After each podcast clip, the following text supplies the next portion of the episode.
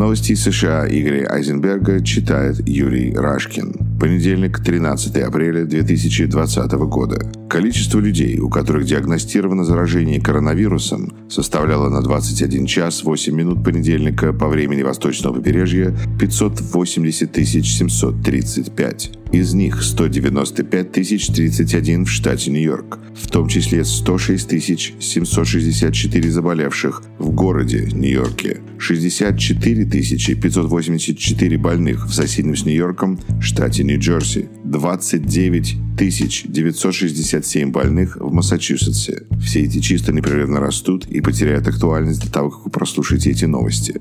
В то же время 23 581 человек скончались от болезни с момента начала пандемии, в том числе 10 056 человек умерли в Нью-Йорке. Число выявленных за сутки новых больных в Нью-Йорке составило около 6,5 тысячи человек. Это более чем на полторы тысячи человек меньше, чем вчера, и это позволяет надеяться, что карантин работает и дает свои результаты. Число новых больных снижается второй день подряд. Можно надеяться, что Нью-Йорк прошел свою фазу плато и число новых инфицированных будет снижаться и в дальнейшем. Тем не менее, общее число больных в Нью-Йорке остается очень большим.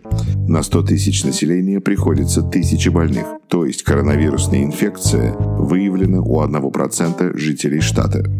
Свое сегодняшнее телепоявление в пресс-комнате Белого дома Трамп посвятил, так сказать, разоблачению истории, опубликованной в субботе в «Нью-Йорк Таймс», о том, как он и его администрация бездействовали, ничего не предпринимая для предотвращения пандемии в США.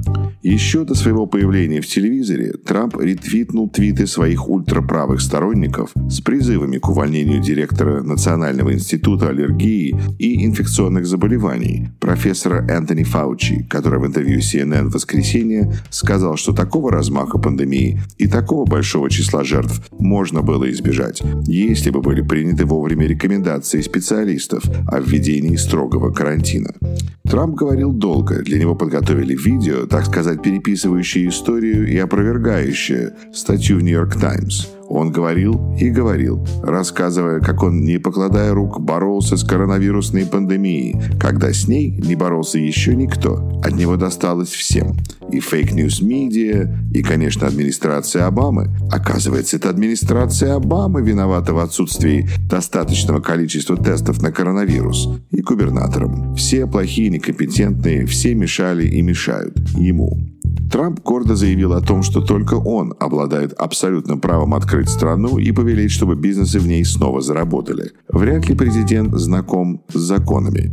Во-первых, в стране нет бизнесов, зарегистрированных федеральным правительством. Все бизнесы зарегистрированы в штатах, в которых они находятся. И это власти штатов могут приказать им прекратить работать, но не президент.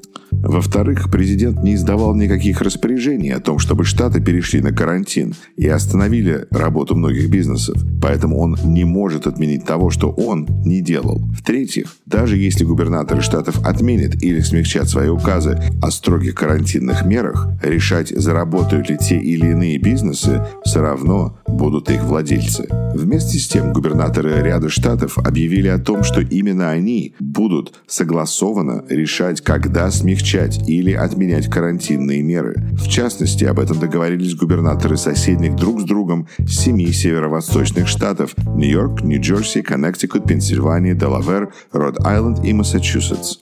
Аналогичные решения приняли и губернаторы трех штатов на Тихоокеанском побережье – Калифорнии, Орегона и Вашингтона. Длинный перечень ложных заявлений президента на сегодняшнем брифинге приводит на своей странице CNN. На этой странице ложные заявления Трампа на брифингах разоблачаются каждый вечер. Среди прочего можно дополнительно отметить повторяемое Трампом заявление, что он, цитата, «закрыл страну, запретив в нее въезд из Китая и Европы», конец цитата. Это на самом деле ложь.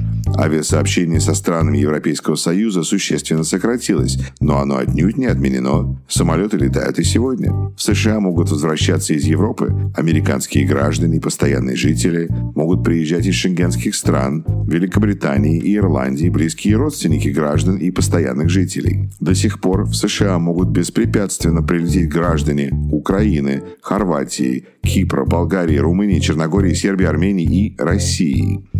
Трамп ввел ограничения для граждан стран Шенгенской зоны, Великобритании и Ирландии, но его помощники забыли, что в Европейском Союзе есть страны, не входящие в Шенгенскую зону, а в Европе есть страны, не входящие в Европейский Союз. Нет никаких ограничений на въезд в страну очень многих других стран.